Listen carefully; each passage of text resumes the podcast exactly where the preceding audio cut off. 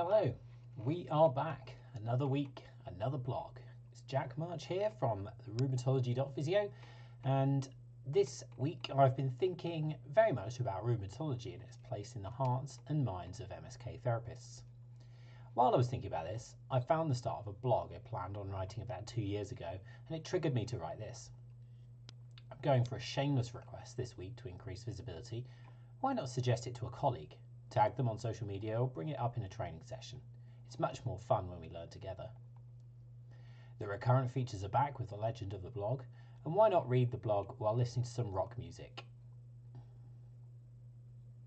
The recurrent features are back with the legend of the blog, and there's also some music from Hoobastank at the end, where I try not to get into copyright trouble. Please do consider heading to rheumatology.physio forward slash shop to find more resources supporting me to continue this hair-bearing project. And don't forget to subscribe to the podcast channel or find me on social media at PhysioJack or rheumatology.physio, depending on where you're looking. As usual, feedback is greatly appreciated, and any further reading for me, please do send it my way. Please remember, this blog is not a replacement for clinical reasoning, and if you're unsure, get advice. This week's legend of the blog is Andrew Cuff, who, apart from his boat shoe wearing nature, changed so much of my thinking around red flag recognition, understanding, framing, and teaching. His incessant cricket references should not deter you from checking out the courses he has to offer. I know I've done a lot of courses on red flags for MSK, and his is by far the best available for clinical application. Find him on Twitter at Andrew V. Cuff and find his website spinalredflags.co.uk. On to the blog. So, what is rheumatology? Rheumatology is a branch of medicine dealing with the investigation, diagnosis, and management of arthritis and other inflammatory or autoimmune conditions. According to the British Society of Rheumatology, this incorporates over 200 disorders. It is important to note at this stage that a significant number of musculoskeletal conditions also affect other organ systems. I personally find it fascinating how contemporary discussions around even osteoarthritis, arguably the archetypal mechanical condition just a few years ago, now focuses around metabolic features and systemic inflammation. Rheumatology for MSK therapists varies wildly depending upon the setting individuals places themselves in and the point within the care pathway that they meet a patient. Let's provide some examples. If I am working in a private practice physiotherapy clinic and in walks John, he has bilateral metacarpal phalangeal joint swelling with significant early morning joint stiffness. I correctly recognise this might be rheumatoid arthritis. At this time, my absolute priority is to get John in front of a rheumatologist as quickly as possible.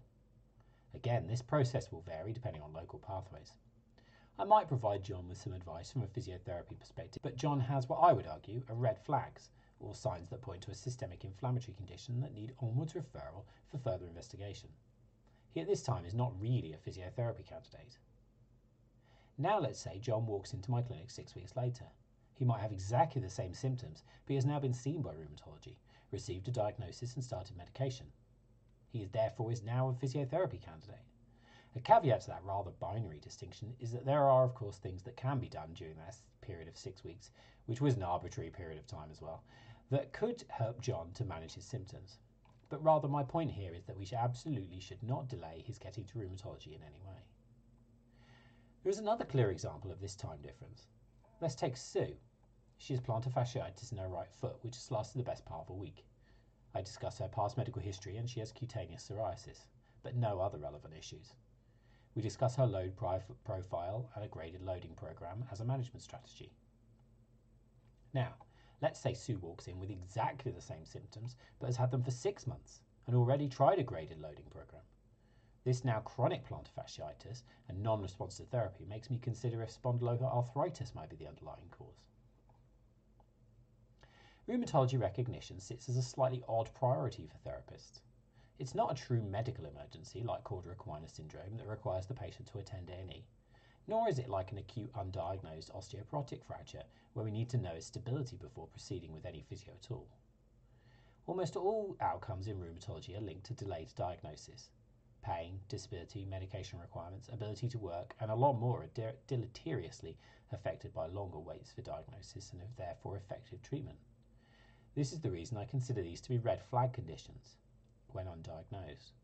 Shortening this delay is by far the most effective thing you can do for your patient at this time. I've commented many times about attempting to understand these conditions to enable effective screening. It's not easy. Humans, it turns out, are unique and so don't often fit into lovely diagnostic medical boxes. It is not sufficient to have a knowledge of the musculoskeletal system only. These conditions affect other systems. The integumentary system, for example, that's one I learned from Andrew Cuff, and overlap with other multisystemic disorders as well, such as metabolic conditions like diabetes. Of course, I am biased, but I want to try and pull more attention towards these conditions, particularly because of the MSK nature they are going to present to physiotherapists, chiropractors, osteopaths, sports therapists, and others. We see so much attention given to tendons, low back pain, anterior knee pain. Let's shove some of that towards rheumatology. We might not be the ones making a big difference with treatment, but arguably the biggest difference here is appropriate recognition. Thank you so much for listening. Please do check out my other blogs and resources, and I hope to see at least some people in person at some point in the near future. But for now, I'm going to leave you with a small excerpt of this week's music choice, which is Hoobastank, Born to Lead. With eyes closed tightly, I march so blindly, pretending everything's fine because you're there to keep me in line. And I'll see you next time on another blog read. Oh boy!